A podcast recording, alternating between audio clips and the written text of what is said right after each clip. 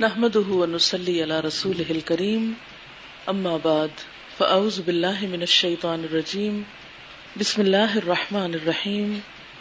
رب اشرح لي صدري ويسر لي امري واحلل عقدة من لساني يفقهوا قولي. آج میں کچھ گفتگو کروں گی امت مسلمہ کی پسماندگی کے اسباب کے بارے میں، کہ دنیا میں امت مسلمہ آج جس حال کو پہنچی ہوئی ہے، اس کی وجہ کیا ہے؟ اس کا سبب کیا ہے؟ کیا آپ نے کبھی اس موضوع پہ غور کیا؟ کہ نہیں غور کیا؟ کوئی جواب نہیں۔ اصل بات یہ ہے کہ ہم سب اپنی ذات کے بارے میں اتنے فکر مند ہوتے ہیں۔ ہمیں اپنی ذات کے غموں سے فرصت ہی نہیں کہ ہم اپنی ذات کے باہر کسی چیز کے بارے میں فکر مند ہوں۔ ایک کوشچن لکھیے اپنے لیے۔ میری زندگی میں سب سے بڑی فکر کیا ہے؟ مجھے کن پریشانیوں کا سامنا ہے؟ میرے غم کیا ہے میں کن باتوں پر پریشان ہوتی ہوں؟ کون سا دکھ مجھے کھائے جا رہا ہے؟ میں عام طور پر کن چیزوں کے بارے میں زیادہ فکر مند ہوتی ہوں، زیادہ کنسرنڈ ہوں؟ اپنی ذات کے علاوہ مجھے کس کس چیز سے دلچسپی ہے؟ میں اپنے لیے، اپنے گھر والوں کے لیے، اپنی قوم کے لیے اور امت مسلمہ کے لیے کس طرح کا مستقبل چاہتی ہوں؟ کیا قیامت کے دن مجھ سے صرف میری ذات کے بارے میں ہی سوال کیا جائے گا یا پھر میرے گھر والوں کے بارے میں اور دیگر لوگوں کے بارے میں بھی مجھ سے سوال ہوگا۔ کیا مجھے صرف میرے ذاتی اعمال پر مبنی ہی اعمال نامہ دکھایا جائے گا؟ یا پھر امت کا اعمال نامہ بھی مجھے دکھایا جائے گا؟ کیونکہ سورت الجاسیہ میں آتا ہے کل امت تو دا کتاب ہر امت، ہر گروہ اپنی کتاب کی طرف بلایا جائے گا۔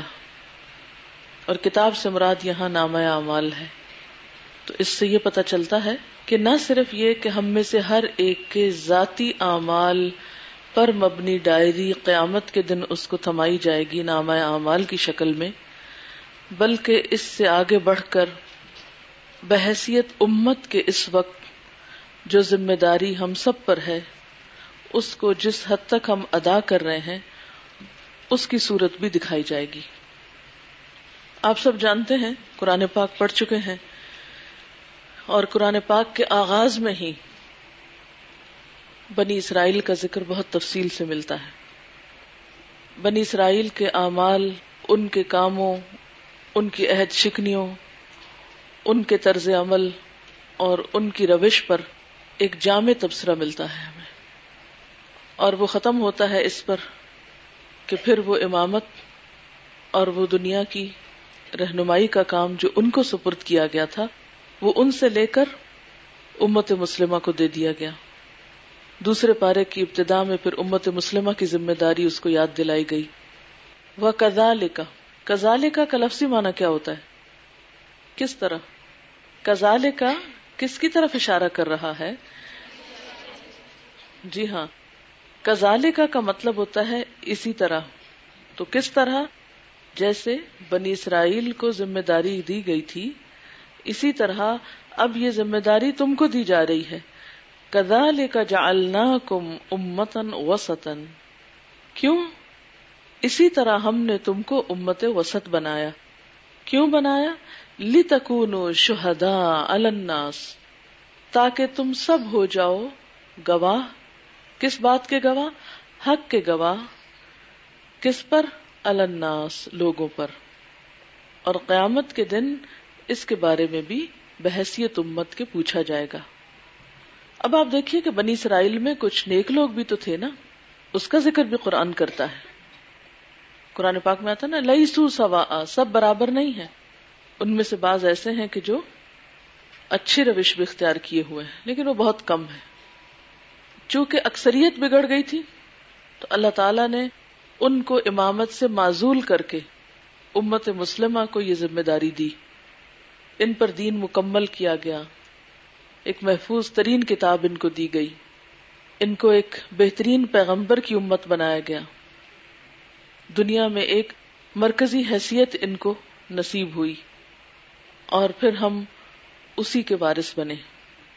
ثم اورثنا الكتاب الذين اصطفينا من عبادنا فمنهم ظالم لنفسه ومنهم مقتصد ومنهم سابق بالخيرات باذن الله. آپ لوگوں نے پڑھا ہے نا اس کو؟ کس صورت میں آتا ہے؟ سورت فاتر میں. مانا اس کا کیا ہے؟ کہ پھر ہم نے وارث بنایا کتاب کا، الکتاب کا. وارث بعد میں آتا ہے نا؟ تو کس کے وارث تھے؟ یعنی پہلی امتیں جو کچھ کر گئیں، اس کے بعد پھر اس کتاب کی حفاظت، اس کی تعلیم، اس کی تبلیغ، اس کی ہدایت دوسروں تک پہنچانے کی ذمہ داری ہم نے عطا کی۔ کن کو؟ اللہ نصطفی نامن عبادنا، ان لوگوں کو جنہیں ہم نے اپنے بندوں میں سے چن لیا تھا۔ اور یہ بندے کیسے ہیں؟ فمن ہم ظالم النفسی کچھ تو اپنے اوپر ظلم کرنے والے ہیں۔ منہم مقتصد، ان میں سے کچھ درمیانی راہ اختیار کیے ہوئے ومنہم سابق بالخیرات، کچھ نیکیوں میں سبقت لے جانے والے، آگے بڑھنے والے۔ تو امت مسلمہ، جس کو اللہ تعالیٰ نے اپنے کام کے لیے چنا، اور خاص طور پر سب سے پہلے جن لوگوں کو چنا گیا، حضرت ابراہیم علیہ السلام کی اولاد میں سے، پھر حضرت اسماعیل علیہ السلام کی نسل میں سے، وہ لوگ تھے جو مکہ کے شہر میں تھے، جن میں سے نبی صلی اللہ علیہ وسلم کو اٹھایا گیا، مبوس کیا گیا، چنا گیا۔ آپ نے آ کر ان کو کتاب اور سنت کی تعلیم دی، تزکیہ کیا، اللہ کی کتاب پہنچائی اور سارا دین مکمل کر دیا۔ پھر اس کے بعد جو جو دنیا میں یہ امت پھیلتی چلی گئی اور جس جس دور سے گزرتی چلی گئی، یہ ذمہ داری ان سے واپس نہیں لی گئی کہ اب بے شک تم یہ کام نہ کرو، کوئی اور کرے گا۔ نہیں۔ کیوں؟ اس لیے کہ انبیاء کا سلسلہ ختم ہو چکا ہے۔ آپ صلی اللہ علیہ وسلم خاتم النبیین ہیں۔ آپ کے بعد کسی اور کو تو اب آنا نہیں۔ تو آپ کی ذمہ داری یعنی انبیاء علیہ السلام کی آمد کے خاتمے پر کیا دنیا سے فساد، بگاڑ، خرابی ختم ہو گئی تھی؟ کفر، شرک، نفاق، سب کچھ ختم ہو گیا؟ نہیں۔ پھر یہ ذمہ داری کس کو دی جائے؟ پیغمبر تو اب آئیں گے نہیں اصلاح کے لیے۔ اب یہ ذمہ داری دی گئی امت مسلمہ کو کہ جو اس بات کا دعوی کرے گا کہ میں محمد رسول اللہ صلی اللہ علیہ وسلم کی امت میں سے ہوں، میں اللہ پر ایمان رکھتا ہوں، آپ پر ایمان رکھتا ہوں، اور باقی جو بھی تقاضے ہیں ایمان کے ان کو پورا کرتا ہوں۔ تو ایسی صورت میں اب ذمہ داری کس پر آ پڑی؟ ہم سب پر۔ اس ذمہ داری کو نبھانے کے لیے اگر کچھ لوگ بھی ایفرٹ کریں گے جد و جہد کریں گے، تو باقیوں کی بھی معافی ہو جائے گی۔ لیکن اگر بحثیت امت کے سب لوگوں نے اس کام سے روگردانی کی، تو اللہ کے ہاں شدید پکڑ ہوگی۔ یہ وہ احساس ذمہ داری ہے جو ہم سب میں ہونا چاہیے، لیکن افسوس یہ کہ آج دنیا میں ہم میں سے اکثریت امت مسلمہ کی صرف اپنی ذات کے غموں، اپنے گھر، اپنے آپ میں گم ہے۔ اب سوال یہ پیدا ہوتا ہے کہ پھر اس ذمہ داری کو کون اٹھائے؟ مثلا میں کہوں کہ آپ اٹھائیں، آپ کہیں نہیں، میں بہت مصروف ہوں، آپ اٹھا لیں، وہ اٹھا لے، وہ اٹھا لے۔ کس کو اٹھانی چاہیے پھر؟ کوئی تو اٹھائے گا نا کہ کوئی بھی نہیں اٹھائے گا۔ اس کا یہ مطلب نہیں کہ اگر چند لوگ ایکٹیولی ایک کام کر رہے ہیں تو باقی سب لوگوں کو بے فکر ہو جانا چاہیے اور ان کی کوئی بھی اس کام میں کنٹریبیوشن نہیں ہونی چاہیے اما کی اپ لفٹنگ میں۔ یا ذمہ داری کی ادائیگی میں؟ نہیں۔ ہمیشہ کسی بھی ٹیم ورک میں ایسا ہی ہوتا ہے کہ کچھ لوگ آگے بڑھ کر ایک ایکٹیو رول ادا کرتے ہیں اور کچھ لوگ پیچھے سے ان کا مرائل بلند کرتے ہیں، ان کو دوسری طرح سے سپورٹ کرتے ہیں۔ کیونکہ ذمہ داری تو سب کی ہے نا۔ لیکن اگر ہر کوئی یہ کہے، میں کیوں؟ میرے پاس وقت نہیں۔ میری دنیا کے بہت کام ہے میں بہت مصروف ہوں۔ تو پھر کہاں سے فرشتے اتریں گے یہ کام کرنے کے لیے؟ یا تو آپ کہیں کہ یہ امت کی ذمہ داری ہے ہی نہیں، یا آپ کہیں میں اس امت میں سے ہے ہی نہیں، یا پھر یہ ہے کہ آپ ہیں، آپ اس امت کے فرد ہیں اور آپ کو اس پہ فخر بھی ہے، اور پھر اس امت کی ذمہ داری بھی ہے۔ وَكَذَلِكَ جَعَلْنَاكُمْ أُمَّةً وَسَطًا لِتَكُونُوا شُهَدَاءَ عَلَى النَّاسِ۔ اور ایک اور جگہ پر کیا فرمایا؟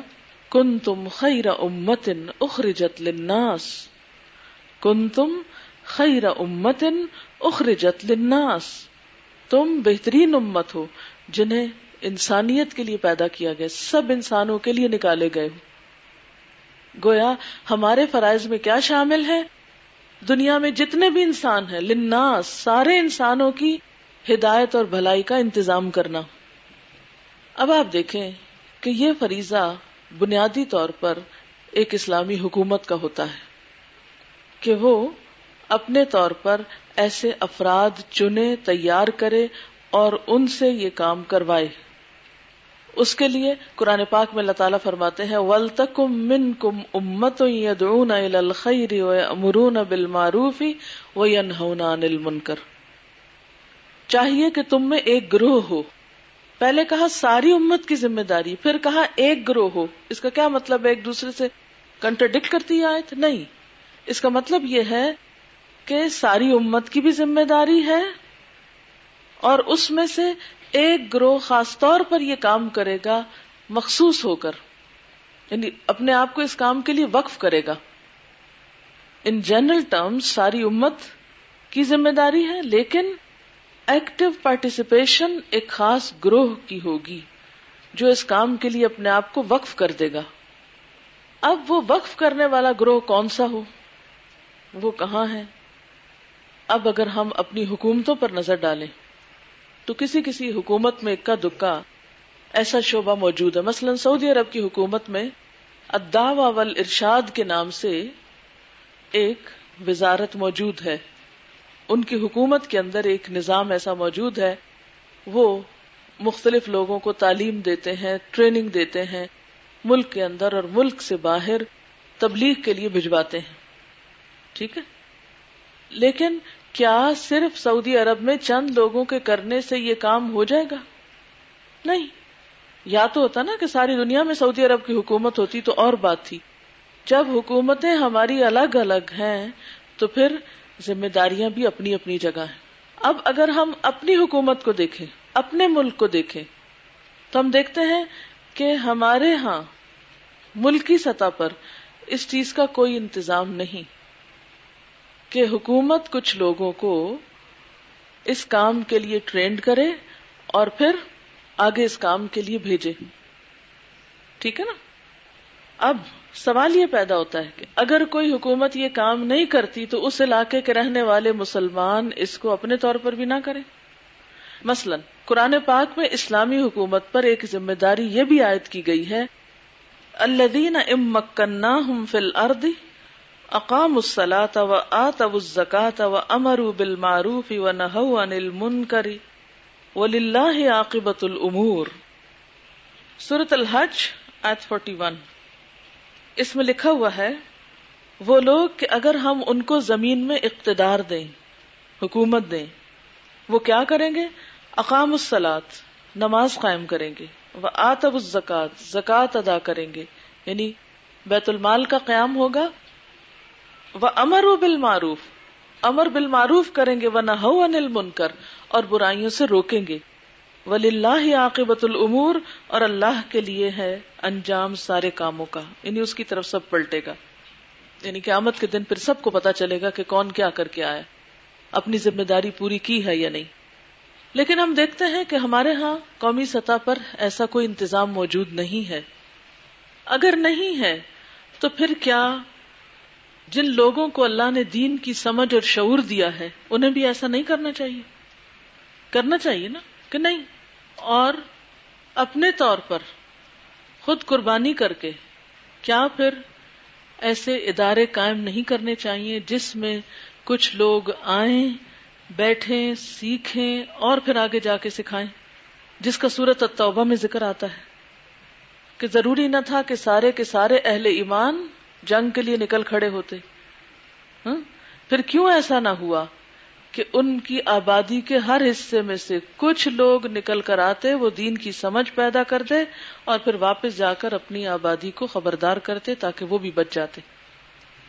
تو جہاں ساری امت ذمہ دار ہے، وہاں حکومت کی بھی ذمہ داری ہے۔ پھر ایسا گروہ بھی ہونا چاہیے کہ جو یہ کام کرے اور اس کے لیے کیا ضروری ہے؟ کہ ہر شہر میں سے، ہر آبادی میں سے کچھ لوگ اپنے گھر چھوڑیں، آرام قربان کریں، آئیں، سیکھیں اور اس کام کو پھر دوسروں تک پہنچائیں۔ اب آپ کہیں گے، یہ تو پھر آدمیوں کو کرنا چاہیے، ہم تو غلطی سے آ گئے یہاں۔ ہوں نہیں، عورتیں بھی امت کا حصہ ہیں۔ اور صورت توبہ میں آپ نے پڑھا ہوگا کہ یہ ذمہ داری اپنی حد تک عورتوں کی بھی ہے۔ کہاں؟ صورت توبہ کی آیت سیونٹی ون۔ والمؤمنون والمؤمنات بعضهم اولیاء بعض یأمرون بالمعروف وینہون عن المنکر ویقیمون الصلاة ویؤتون الزکاة ویطیعون اللہ ورسولہ اولئک سیرحمہم اللہ ان اللہ عزیز حکیم اور مومن مرد اور مومن عورتیں ان میں سے بعض مددگار ہیں بعض کے وہ نیکی کا حکم دیتے ہیں اور وہ برائیوں سے روکتے ہیں نماز قائم کرتے ہیں، زکوٰۃ ادا کرتے ہیں۔ اللہ اور اس کے رسول کی اطاعت کرتے ہیں۔ ایسے لوگوں پر ان قریب اللہ رحم فرمائے گا۔ بے شک اللہ زبردست حکمت والا ہے۔ ٹھیک ہے؟ تو اس سے پتا چلتا ہے کہ پھر اپنی اپنی کیپیسٹی میں سب طبقات کی ذمہ داری بنتی ہے۔ سوال یہ پیدا ہوتا ہے کہ امت اس وقت اس ذمہ داری کو کس حد تک، کس درجے میں نبھا رہی ہے۔ اور ہم کس مقام پر ہیں؟ ہماری کیا ذمہ داری بنتی ہے؟ تو آئیے کچھ فیکٹس اینڈ فگرز کے حوالے سے اب بات کرتے ہیں کہ اس وقت امت کی کل تعداد کتنی ہے اور کتنے ممالک میں بسی ہوئی ہے۔ دنیا میں تقریباً چھپن اسلامی ممالک ہیں۔ ففٹی سکس کل آبادی ایک ارب بیس کروڑ ہے، تقریباً۔ جو پوری دنیا کی آبادی کا بیس فیصد ہے ٹوینٹی پرسینٹ اب اس ٹوینٹی پرسینٹ کو اللہ نے چنا ہے کس کے لیے؟ ایٹی پرسینٹ کی ہدایت کے لیے۔ تو اس کا مطلب کیا ہے کہ اگر ساری امت بھی کام کرے تو ہر شخص کے ذمے میں چار لوگ تو آتے ہی ہیں۔ یعنی ایک موٹی سی بات ہے نا کہ کم از کم چار لوگوں کو تو ہر بندے کو سکھانا پڑے گا، لیکن ساری امت تو یہ کام کر ہی نہیں رہی، اس کو تو خود بھی شعور نہیں۔ تو پھر جو کرنے والے ہیں، ان کے ذمے پر ہیڈ کتنے لوگ آتے ہیں؟ ہم؟ سوچ سکتے نا آپ؟ چلیے، اب آپ دیکھیے، کم کہیں ہمارے پاس ریسورسز ہی نہیں ہے ہم کیا کریں؟ ہم تو یہ نہیں کر سکتے اتنا کچھ۔ تو دنیا کے جو قدرتی وسائل ہیں نیچرل ریسورسز ان کا پچیس فیصد مسلم اما کے پاس ہے ٹوینٹی فائیو پرسینٹ آبادی ان کی بیس فیصد ہے، لیکن وسائل ان کے پاس پچیس فیصد ہے دنیا بھر کے وسائل کے۔ کم نہیں ہے لیکن دیکھنا یہ ہے کہ امت ان وسائل کو جو نیچرل ریسورسز ہیں اور جو ہیومن ریسورس ہے، ان کو کس طرح استعمال کر رہی ہے؟ کیا اپنی ذمہ داری کی ادائیگی میں کچھ خرچ ہو رہا ہے؟ کوئی دماغ اور کوئی وسائل اس کام کے لیے بھی، جس کے لیے اللہ نے اس کو چنا تھا۔ اللہ تعالیٰ نے یہ نہیں کہا تھا کہ میں نے تمہیں امت مسلمہ بنایا، بہترین امت بنایا، امت وسط بنایا تاکہ تم اتنے ملک بنا لو اپنے۔ یا اتنے گروہوں میں تقسیم ہو جاؤ، یا تم ترقی ایسی اور ایسی دنیا کی کر لو۔ نہیں۔ سیدھی سی بات کیا بتائی گئی ہم کو؟ کہ کیا کرنا ہے؟ تمہیں لوگوں تک حق کی بات پہنچانی کھانا پینا تو سب کی ضرورت ہے۔ باقی وسائل کا استعمال وہ اللہ نے بہت دے رکھے ہیں، تم کو مرتے نہیں ہو بھوکے نہیں پڑتے، بس یہ ہے کہ تم اپنا کام نہ بھولنا۔ کیونکہ بنی اسرائیل بھولے تھے تو اللہ نے ان پہ لانت کی تھی۔ کہاں لکھا ہوا ہے قرآن پاک میں؟ سورت المائدہ سیونٹی ایٹ۔ لو ان الزین کفر بنی اسرائیل لانت کیے گئے وہ لوگ جنہوں نے کفر کیا بنی اسرائیل میں سے۔ اللہ لسان داؤد و عیسی ابن مریم حضرت داؤد اور عیسی ابن مریم علیہ السلام کی زبان سے ظال کا بما اصو و کانو یا تدون یہ اس وجہ سے ہوا، یہ لانت اس لیے کی گئی، حالانکہ بنی اسرائیل کون تھے؟ وہ انی فدل عالمین میں نے تم کو سارے جہان والوں پہ فضیلت دی۔ یہ اپنے آپ کو چوزن پیپل کہتے تھے۔ لیکن ان چوزن پیپل کے ساتھ کیا ہوا؟ ان پہ لانت کی گئی۔ اللہ کی رحمت سے دور کر دیے گئے۔ کیونکہ وہ نافرمانی کرتے اور وہ حد سے بڑھ جاتے تھے گناہوں میں۔ کانو لا يتناهون عن منکر فعلو۔ وہ ایک دوسرے کو برائی سے نہیں روکتے تھے جسے وہ کرتے تھے۔ لبئس ما کانو یفعلون۔ کتنا برا تھا جو کچھ وہ کر رہے تھے۔ تو برائیوں سے نہ روکنے کی بنا پر اور نافرمانیوں میں، حد سے بڑھنے کی بنا پر وہ اللہ تعالی کی خصوصی فضل اور رحمت سے محروم ہو گئے تھے۔ اور آج ہم دیکھتے ہیں کہ امت مسلمہ بھی دنیا میں کس قدر ذلیل و خار ہے، اللہ کی رحمت سے محروم نظر آتی ہے۔ حالانکہ اللہ تعالیٰ نے ان کو وسائل بھی دے رکھے ہیں۔ مسلمانوں کی مجموعی پیداوار دنیا کی کل پیداوار کا تقریباً تین فیصد ہے۔ یعنی وسائل کو ہم کس طرح استعمال کر رہے ہیں؟ جتنا پوری دنیا استعمال کری، اس کے مقابلے میں صرف تین فیصد۔ اکیلے جاپان کی قومی پیداوار کا تقریباً بیس فیصد ہے۔ امت مسلمہ میں دس لاکھ افراد میں سائنس اور ٹیکنالوجی سے آگاہ فرد صرف چار ہزار دو سو ہے معاشی اعتبار سے ترقی کے لیے یہ شرح تین گنا کم از کم زیادہ ہونی چاہیے تھی۔ بعض صنعتی ممالک میں یہ شرح پندرہ گنا ہے۔ اچھا پھر آپ دیکھیے، مسلمان ممالک میں سائنس اور ٹیکنالوجی سے بہرہ مند افراد میں سے ون پوائنٹ ون ایٹ افراد ریسرچ اور ڈیولپمنٹ میں مصروف ہیں۔ کتنے؟ یعنی جتنے لوگ مسلمان ممالک میں سائنس اور ٹیکنالوجی پڑھتے ہیں، اس میں سے صرف ون پوائنٹ ایٹین ریسرچ اور ڈیولپمنٹ کا کام کرتے ہیں۔ اور باقی ڈگریاں لے کے گھروں میں سوتے ہیں۔ یا چھوٹے موٹے کام کرتے ہیں، ریسرچ کا کام نہیں کرتے۔ سائنس اور ٹیکنالوجی کے بڑے بڑے رسالوں میں مسلم ممالک کے لکھنے والے ماہرین کا حصہ صرف ایک فیصد ہے۔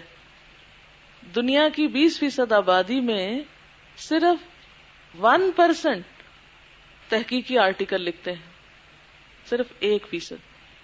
جبکہ امریکی ماہرین کا تیس فیصد حصہ ہے۔ یعنی تیس امریکی ریسرچ جو کرتے ہیں، اس کے مقابلے میں ہم ایک کرتے ہیں۔ کہاں کھڑے ہیں ہم؟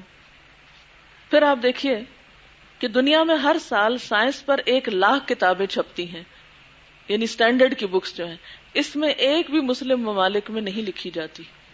وہ کہاں لکھی جاتی ہیں؟ اور ممالک میں۔ اگر یہاں تھوڑی بہت کوئی ٹوٹی پوٹی چیز لکھی بھی جاتی ہے تو یہاں نہیں چھپتی، وہ کہیں اور جا کے چھپتی ہے۔ پورے عالم اسلام میں یونیورسٹیوں سمیت اعلیٰ تعلیمی ادارے تقریباً ایک ہزار ہیں۔ یاد رہے کہ صرف ایک اکیلے جاپان میں ایک ہزار سے زائد اعلی درجے کی یونیورسٹیاں ہیں۔ پوری امت مسلمہ میں ایک ہزار اعلی تعلیمی ادارے ہیں، جبکہ صرف جاپان میں ایک ہزار سے زیادہ ہیں۔ کہاں کھڑے ہم؟ چھپن ممالک میں یہ ریشو ہے، اعلی تعلیم کا۔ ایشیائی مسلم ممالک میں ترقی کی راہ پہ گامزن ہونے کے قابل بڑے ممالک انڈونیشیا، ملائیشیا، ترکی اور پاکستان ہیں۔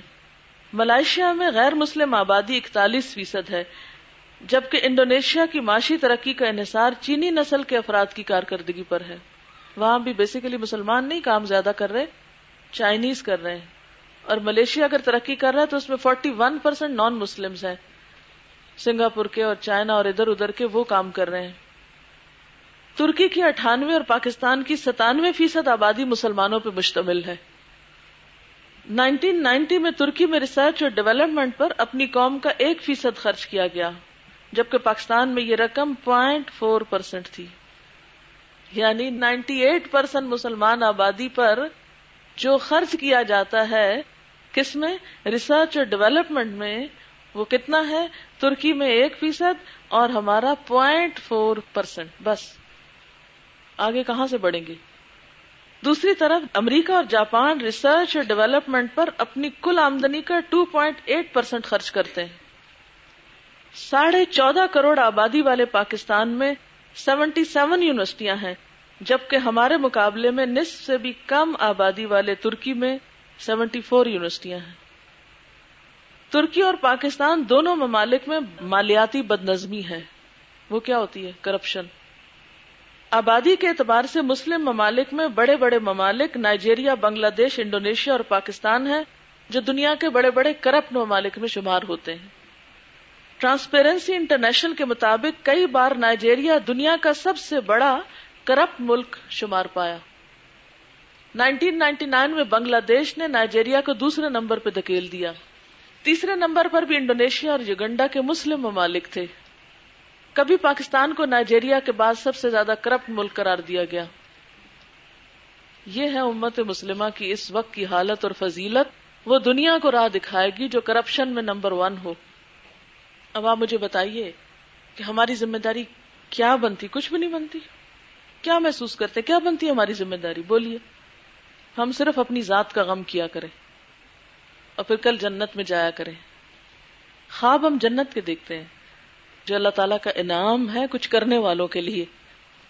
کام ہم کرنا نہیں چاہتے، محنت ہم کرنا نہیں چاہتے۔ اور جنت میں ضرور جانا چاہتے آپ کو کیا محسوس ہوتا ہے؟ پھر ہمیں کیا کرنا چاہیے؟ چلیے، نہیں سمجھ آ رہی، تو تھوڑی سی بات میں اس پہ کروں گی کہ یہ پسماندگی ہمارے ہاں ہوئی کیوں ہے؟ وجہ کیا ہے؟ تو پھر شاید آپ کو کچھ سمجھ آئے کہ وجوہات کو دور کر لیا جائے۔ جو فی الوقت میرے ذہن میں بات آ رہی ہے، وہ یہ کہ ہماری ذمہ داری تو دگنی ہو گئی ہے۔ پہلے تو تھی صرف غیر مسلموں تک اسلام پہنچانے کی۔ اب اس سے پہلے اپنی کرپشن کو دور کرنے اور اپنے ممالک کی اخلاقی حالت کو درست کرنے کی ہے۔ ابھی ہم اس میں بھی ناکام ہیں۔ دنیا تک تو بعد میں جائیں گے نا، پہلے اپنا گھر تو ٹھیک کریں۔ اگر کسی کا اپنا گھر گندا اور وہ شہر کی صفائی کرتا پھرے، تو اس کی بات کون مانے گا؟ یا اس کے عمل کو کون عقل مندی قرار دے گا۔ ہمارا تو اپنا گھر ابھی گندا ہے۔ اس کی بات اثر نہیں کرتی نا۔ جیسے اس شخص کی بات اثر نہیں کرتی جو خود بد عمل ہوتا ہے یا بے عمل ہوتا ہے۔ ایسے ہی اس امت کی بات دنیا والے نہیں سنیں گے دین کی، اسلام کی، اگر وہ خود کرپٹ ہے، اگر وہ خود بد عمل ہے۔ سنیں گے؟ محنت کوئی کرے، ترقی کوئی کرے۔ ہم صرف کرپشن کیا کریں اور پھر کہیں اور لوگوں، ہم آپ کو مسلمان بنائے اپنے جیسا۔ ہمیں اللہ نے چنا ہوا ہے۔ ہم آپ کو دین کی طرف لائیں گے۔ ہمیں فالو کرو۔ کہہ سکتے آؤ ہمارے پیچھے چلو۔ تو اگرچہ اندھیروں کے بادل بہت گہرے ہیں، لیکن اللہ تعالیٰ نے حق کے اندر یہ صلاحیت رکھی ہے کہ اگر واقعی سچی نیت، سچے دل اور اخلاص کے ساتھ کوئی بھی شخص، گروہ، قوم اس کو لے کے آگے بڑھے گی۔ تو جا الحق وضاح الباطل، ان الباطل کانا زہو کا کیونکہ جھاگ کی طرح ہوتا ہے نا، اس کے پاؤں ہی کوئی نہیں، زمین میں اس کے قرار کی جگہ ہی کوئی نہیں۔ مالا من قرار، جیسے سورت ابراہیم میں آتا ہے۔ کلمہ باطل کا تو قرار ہی نہیں، یہ کائنات تو اس کو جگہ ہی نہیں دیتی۔ وہ تو اس لیے جم گیا کہ حق والے جو سوئے ہوئے ہیں۔ یہ بالکل ایسے ہی نا، جیسے کسی کے پاس بہت بڑا زمین کا ٹکڑا ہو، اگر وہ خود باغ نہ لگائے۔ فصل نہ اگائے تو پھر کیا اگتا ہے؟ جھاڑ جنکار تو یہی ہوا ہے۔ چونکہ خود باغ لگایا نہیں ہم نے، تو پھر وہ جھاڑ جنکار اگی ہوئی ہے۔ سوال یہ پیدا ہوتا ہے کہ امت مسلمہ جو دنیا کو لیڈ کری تھی، جس نے دنیا کو سائنس سے روشناس کرایا تھا، جس نے دنیا میں علوم و فنون کو ترقی دی تھی، اس میں یہ ساری پسماندگی آ کہاں سے گئی؟ یہ کیا ہوا ہمارے ساتھ؟ اس کا سبب کیا ہے؟ وجہ کیا ہے؟ مسلمانوں میں یہ پستی اور پسماندگی اس وقت آئی جب مسلمان ذہنی جمود کا شکار ہوئے۔ تھنکنگ پروسیس رک گیا، عقل کا استعمال رک گیا۔ سوچ بچار کا کام جو ایک سب سے اعلی ترین کام ہوتا ہے، کیونکہ اللہ نے جسم میں عقل کو سب سے اوپر رکھا ہے نا، سب سے اوپر کا پورشن۔ اگر وہ خالی ہو اگر وہ کام نہ کرے تو ظاہر ہے دوسرے لوگ آ کے پھر ڈیرا ڈال لیں گے کہ نہیں؟ اب میں تھوڑا سا جوک کری تاکہ آپ کو تھوڑا سا الرٹ کر جس گھر میں کوئی نہ رہتا ہو، وہاں کون ڈیرا جما لیتا ہے؟ جنات وہ آ کے وہاں ٹک جاتے ہیں۔ تو شیطان نے خوب ڈیرا جمایا ہوا ہے۔ ہماری عقل کام ہی نہیں کرتی، ہم اس کو استعمال ہی نہیں کرتے، ہمیں سوچنا ہی نہیں آتا۔ تھنکنگ کا آرٹ ہی نہیں آتا۔ پھر پوزیٹو تھنکنگ نہیں ہے ہماری۔ کیونکہ عقل تو ہے نا، وہ ساری الٹا پہیا چل رہا ہے۔ ہر بات الٹی نظر آتی ہے ہم کو۔ اپنی غلطیوں کی ذمہ داریاں ہم نے دوسروں کے گلے میں لٹکا دی ہیں۔ یہ تمہاری سازش ہے کہ میں گر گیا ہوں، یہ تمہاری سازش ہے کہ میں پڑ گیا ہوں۔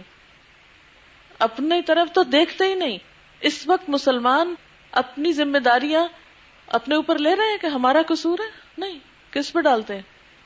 کوئی یہود پہ، کوئی حنود پہ، کوئی اس پہ، کوئی اس پہ۔ اور کہتے ہیں، یہ انہوں نے ایسی چالیں چلی ہیں، سازشیں کھیلی ہیں کہ ہم ناکام ہو گئے۔ یہ تو ہر ہارنے والا یہی کہتا ہے کہ تم نے مجھے ڈاش دیا ہے، مجھے چیٹ کیا ہے۔ بچے جب کھیل رہے ہوتے ہیں نا، چھوٹے چھوٹے بچے بھی، تو ہر ہارنے والا بچہ کیا کہہ کے اٹھتا ہے؟ اس نے مجھے چیٹ کیا ہے۔ تو ہمارا بھی رویہ بچگانا رویہ ہے۔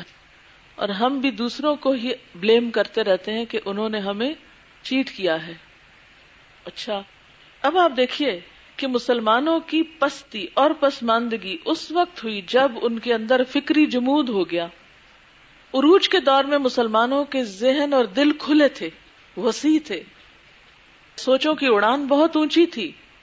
اسی وجہ سے آپ دیکھیں، ہارون اور مامون کا دور آپ نے پڑھا ہوگا تاریخ میں کہ کھلے دل کے لوگ تھے نا، کھلے دماغ کے لوگ تھے۔ دوسری تہذیبوں کے لٹریچر کو اپنے میں ترجمہ کر لیا تھا۔ آپ نے پڑھا ہوگا یونانی لٹریچر فارسی لٹریچر ان زبانوں کی کتابوں کا ترجمہ عربی میں کیا گیا تھا۔ اور ایک ایک کتاب کا ترجمہ کیسے کرتے تھے تھوڑا سا آپ بتائیں۔ کیا خرچ کرتے تھے ہمارے جو مسلمانوں کے پاس ریسورسز تھے؟ یا پیسہ تھا وہ کس چیز پہ لگتا تھا؟ السلام علیکم۔ عباسی دور میں علم کے اوپر بہت زیادہ تیزی سے کام ہونا شروع ہوا تھا اور خصوصاً ہارون اور مامون رشید کے زمانے میں۔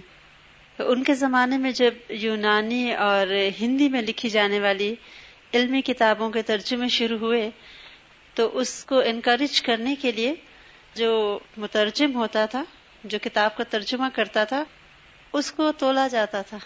اور اس کے وزن کے برابر اس کو سونا دیا جاتا تھا۔ اسی طرح جو کتاب جس کا وہ ترجمہ کرتا تھا، اس کو بھی تولا جاتا تھا۔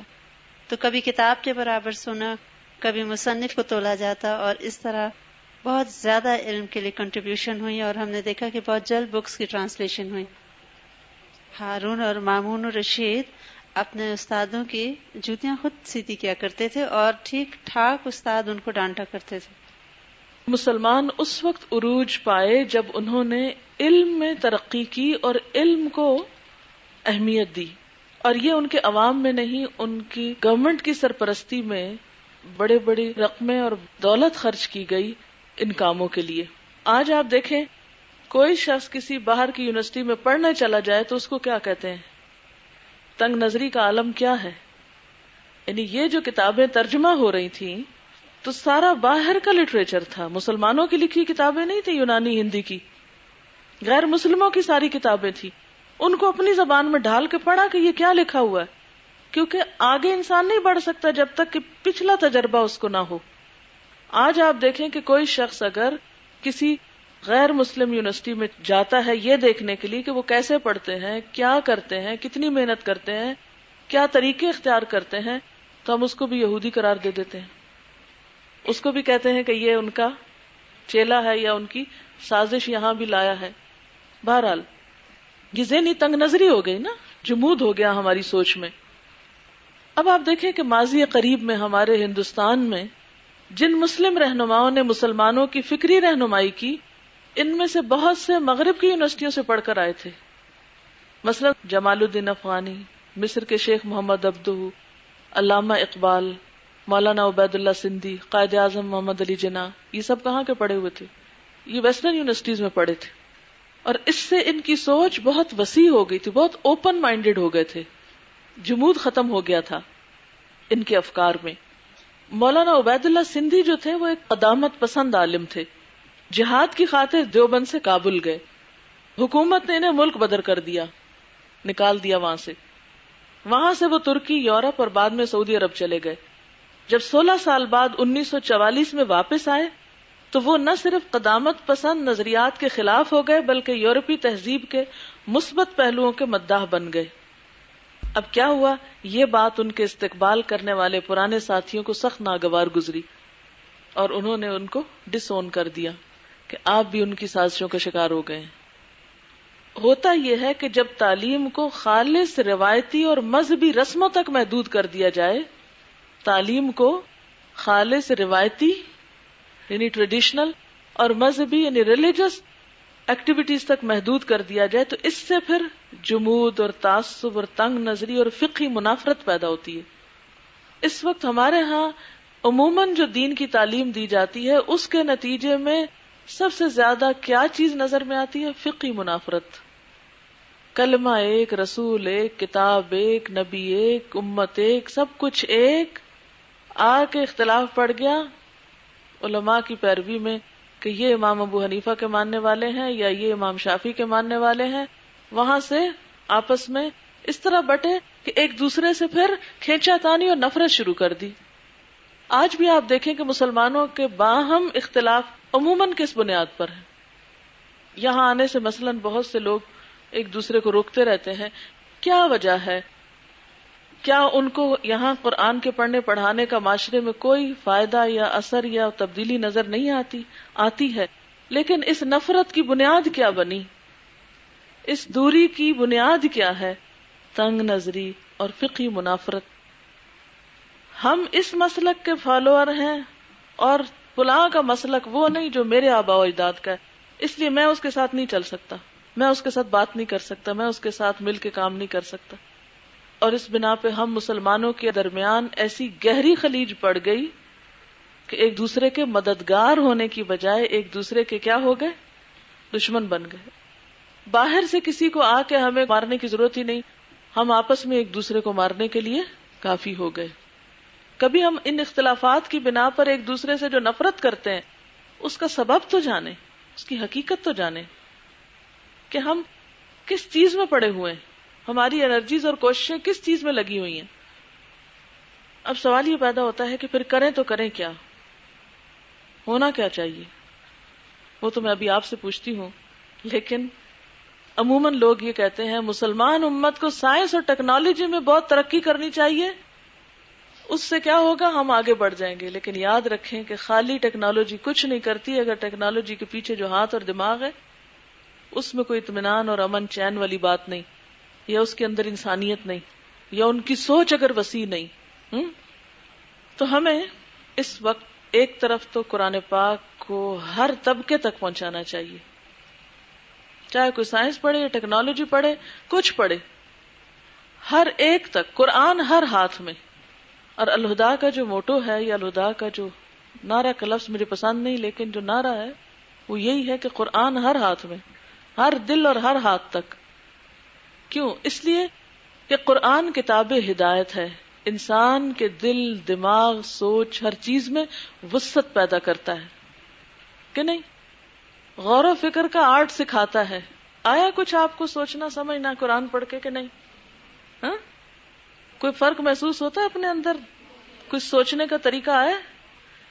تو قرآن ہی سکھاتا ہے نا۔ اولم انضرو اولم تفکرو افلا عقلون افلا تدبرون افلا اسمعون افلا یبصرون ہاں؟ یعنی یہاں آنے سے پہلے عموماً کیا حال تھا آپ کا کہ اگر کچھ پڑھ بھی لیا، کچھ ڈگریاں لی بھی تو بس کیا ہے؟ آنکھیں بند کر کے، رٹ کے، پرچے بھر کے، نمبر لے کے اور آگے۔ اور وہ عادت ابھی تک چھٹ نہیں رہی۔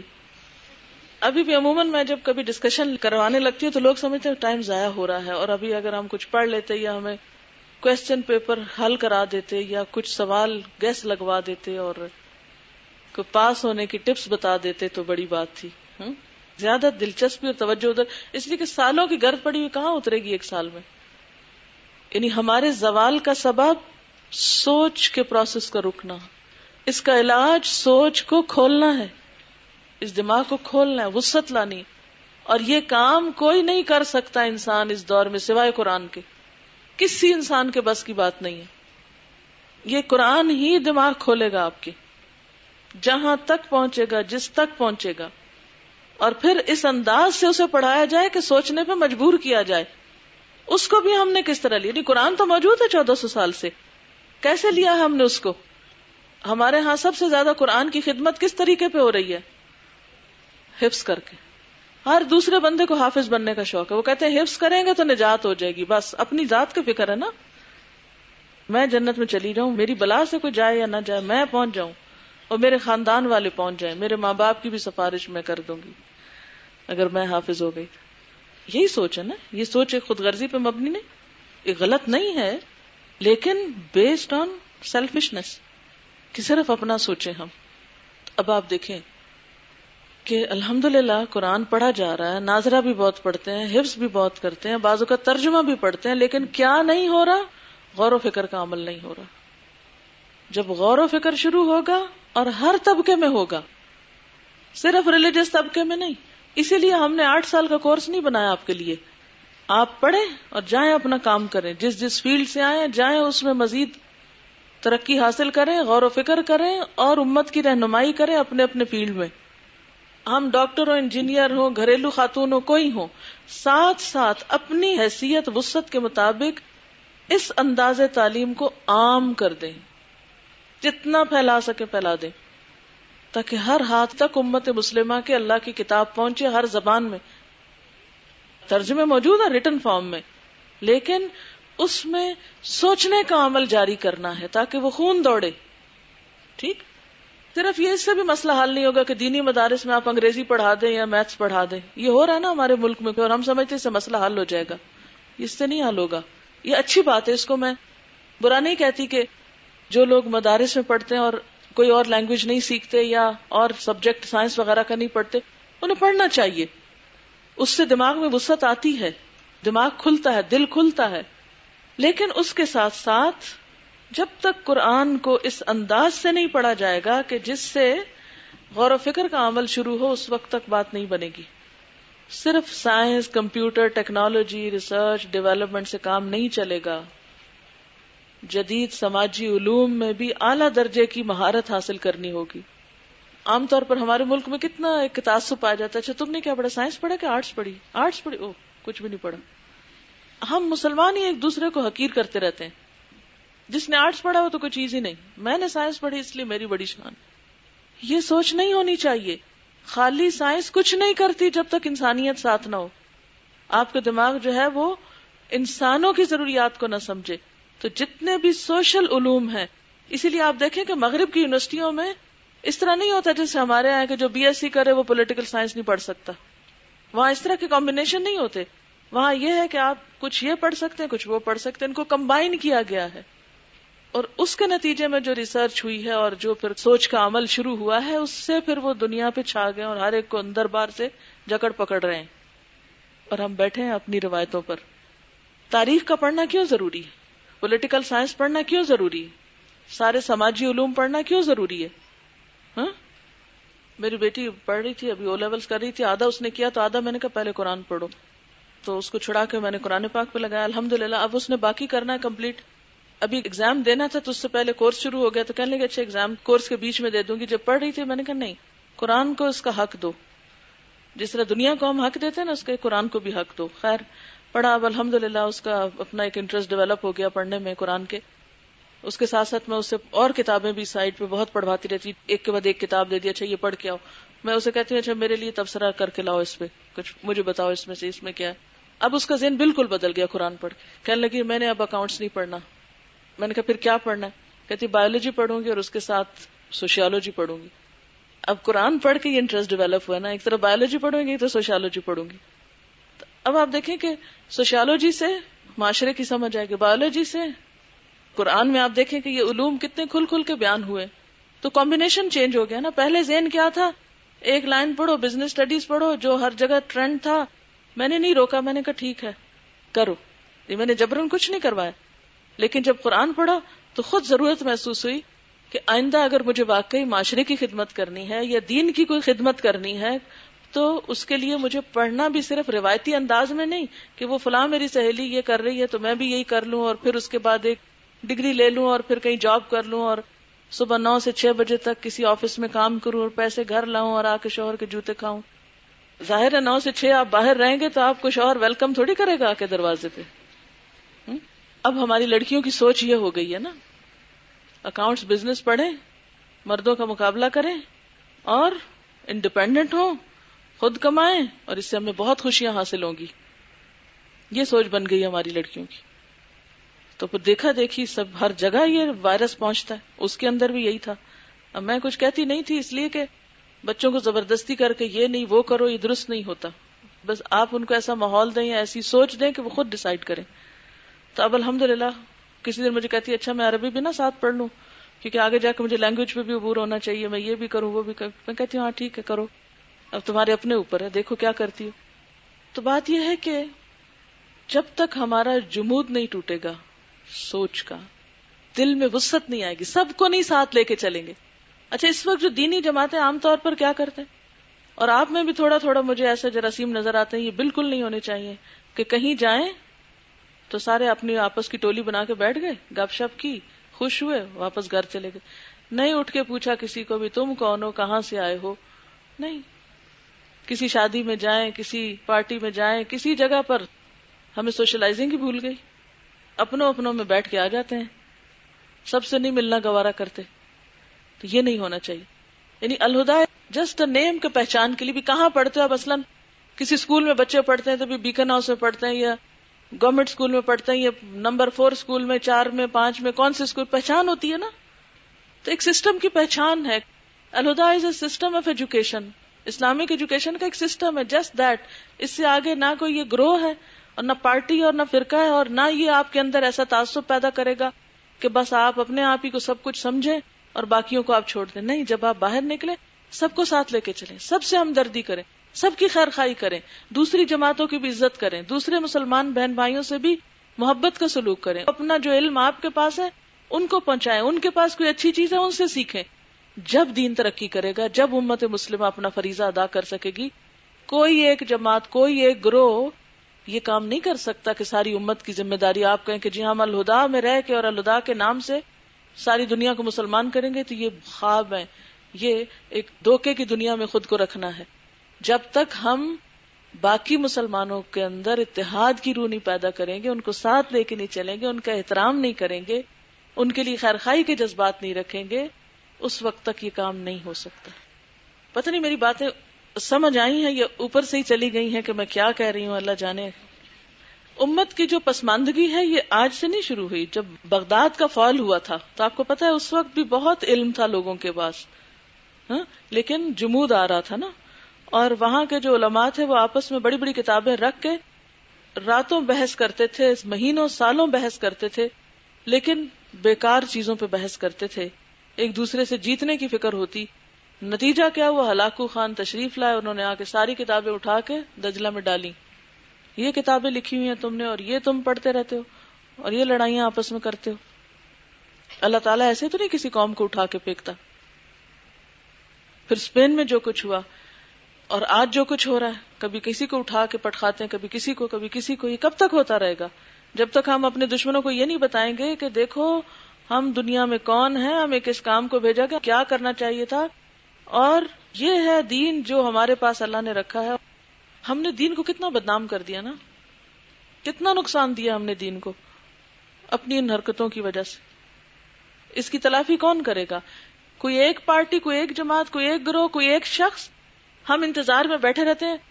کوئی ایک ہیرو آ جائے، کوئی ایک ایسا لیڈر پیدا ہو جائے جو سب کو بس چھڑی سے سیدھا کر دے۔ یہ نہیں ہو سکتا۔ یہ ایک لمبا عمل ہے۔ ایک بڑی فصل اگانے کی ضرورت ہے۔ جی آپ کیا کہیں وہ کسی کتاب کا ریفرنس دے رہی تھی، اس میں لکھا ہوا تھا کہ ایک ہندو نے مسلمان کو کہا کہ جتنی مسلمان اس آیت کی خلاف ورزی کرتے ہیں، شاید ہی کسی اور کی کرتے ہو بات اسم بحب اللہ جمین ولا تفر رکھو نماز روزہ بھی کر لیتے ہیں۔ قرآن بھی پڑھ لیتے لیکن نمازیں پڑھتے ہوئے ایک مسجد میں نہیں پڑھیں گے۔ ایک صاف میں نہیں کھڑے ہوں گے۔ ہاں؟ یہ تو اللہ کا احسان ہے کہ اس نے کعبہ ایک بنایا اور اس کے ڈپلیکیشن کی اجازت نہیں دی۔ ورنہ ہم تو ہر ملک میں کعبہ بھی اپنا بنا لیتے۔ ایک ہم میں یہ بڑی مشکل ہم ہر ایک پہ شک کرتے ہیں، ہر ایک پہ تنقید کرتے ہیں، ہر ایک کے صرف ایب تلاش کرتے ہیں۔ یہ نہیں بتاتے کہ وہ کرے کیا۔ تو اصل میں یہ سب زوال یافتہ لوگوں کی علامتیں ہوتی ہیں۔ یہ بیماروں کی عادات ہیں۔ صحت مند دماغ کی نہیں۔ جی آپ بولیے۔ میں یہ کہنا چاہ رہی ہوں کہ باہر کے ممالک میں نا ریسرچ پہ بہت محنت کرتے ہیں۔ پوری پوری زندگی وہ لگا دیتے ہیں۔ تو ہائیڈروجن سائنائڈ ایک زہر ہے اور یہ سب کو پتا ہوتا ہے نا، جس طرح وہ کہتے ہیں کہ سیسا پلا دیا، سیسا یہ وہ ہوتا ہے۔ تو وہ جو ہے نا، اس کا ٹیسٹ کسی کو نہیں معلوم تھا۔ یہ اتنی سی معمولی سی بات ہے۔ انہوں نے کتوں وغیرہ کو کھلایا۔ لیکن وہ فوراً مر جاتے تھے، کچھ اندازہ نہیں ہوتا تھا۔ تو اس کے لیے انہوں نے کیا کیا کہ ایک کپل تھا۔ تو پھر انہوں نے یہ کیا کہ ہم دونوں کھاتے ہیں۔ تم پہلے دو لفظ لکھنا اور میں دو آخری لکھوں گا۔ تو ہائیڈروجن سائنر کا ٹیسٹ سار ہوتا ہے ایس او یو آر تو پھر بیوی نے جو تھا وہ یو آر لکھا اور میاں نے ایس او لکھا اور پھر ان کو پتا چلا۔ اور باہر کے ممالک میں نا، جیسا مادام کیوری کا میں کل پڑھی تھی، تو وہ اتنی محنت سے کام کیا تھا انہوں نے۔ اور اس کی اسٹرائک صرف یہ تھی کہ ایک بہت امیر آدمی تھا، اس نے انہیں شادی کرنے سے انکار کر دیا تھا۔ تو اس کو یہ اسٹرائک ہوا۔ اور اس نے کہا کہ پھر میں اتنی محنت کروں گی۔ اور جب اتنی محنت کی کہ چار چار دن نا چار شیلنگ پہ وہ گزارا کرتی تھی کہ رہنے کا بھی اور کھانے کا بھی اور کپڑے کا بھی اور چودہویں منزل پہ رہتی تھی وہ۔ لیکن وہ اس نے گزارا کرتی تھی پھر اس کے بعد اس نے آدمی بھی ایسا چنا اپنے لائف پارٹنر جو اس کی کام میں مدد دے سکے۔ اور جب ریڈیم کی اسے پتا چل گئی نا کہ یہ لہ رہے ہیں ادھر سے، تو اتنے لوگوں سے آفر آئی کہ یہ ہمیں آپ دے دیں پیٹنٹ نا۔ اور کسی بھی وہ کتنا کما سکتی تھی اور اس کو وہ کر سکتی تھی اس آدمی کو کہ بھی میں نے اب کر لیا ہے، یہ اس طرح۔ لیکن اس نے ایسا نہیں کیا اور اس نے کہا کہ یہ سائنس جو ہے نا یہ سب کے لیے تو وہ لوگ اتنی محنت کرتے ہیں اور مجھے یاد ہے جب ہم بی ایس سی کے پریکٹیکل کر رہے تھے تو ہم سوچتے تھے کہ ہم کسی سے پتا چل جائے نا، ٹیسٹ کر لیں اور پورا ایک فیلڈ ہوتی ہے نا کہ پتا چلنا ہوتا ہے یہ سالٹ کون سا ہے۔ تو میں اپنے فرینڈس کو کہتی تھی کہ سوچو کہ اگر یہ کاپر سلفیٹ ہوا، نیلا ہوتا تم لوگ مر جاؤ گے۔ تو کبھی بھی آسانی نہیں کرنی چاہیے ریسرچ میں۔ بالکل۔ اصل بنیادی بات یہی ہے کہ ہم لوگ جب کام کرتے ہیں تو اس کا حق ادا نہیں کرتے۔ ایکسلنس کے لیول پہ نہیں کرتے۔ جن لوگوں نے تحقیقات کیا انہوں نے اس کے لیے اپنی زندگیاں دی ہیں۔ جنہوں نے کوئی کام کیا، انہوں نے اپنی ذاتی زندگیوں کی قربانی کی ہے۔ مادام کیوری کے کام کی وجہ کیا تھی کہ کسی شخص نے ان سے شادی سے انکار کر دیا تھا؟ ہمارے ہاں جب کسی لڑکی کی منگنی ٹوٹ جاتی ہے یا شادی سے انکار ہو جاتا ہے تو وہ کیا کرتی ہے؟ کسی کو طلاق ہو جاتی ہے یا گھر سے نکال دیا جاتا ہے تو وہ پھر کیا کرتی صرف انتقامی جذبات لے کر ہر ایک کو کہانی سناتی ہے اور اپنے آپ کی صحت بھی خراب کرتی ہے۔ لیکن تعمیری ذہن نہیں ہے نا پازیٹو تھنکنگ نہیں ہے۔ یعنی اگر میرے حصے میں یہاں تکلیف آ گئی تو اس کا مطلب اللہ تعالیٰ نے مجھ سے کوئی اور کام لینا ہے۔ وہ مجھے یہ نہیں کچھ اور دینا چاہتا ہے۔ اور ہم اس کی حکمتوں کو نہیں سمجھتے۔ ہم صرف آنسو بہاتے رہتے ہیں، ہم بڑے بدقسمت ثابت ہوئے۔ سبحان و بحمدک نشہد اللہ الہ الا انت، نستغفرک و نتوب الیک۔ والسلام علیکم ورحمۃ اللہ وبرکاتہ۔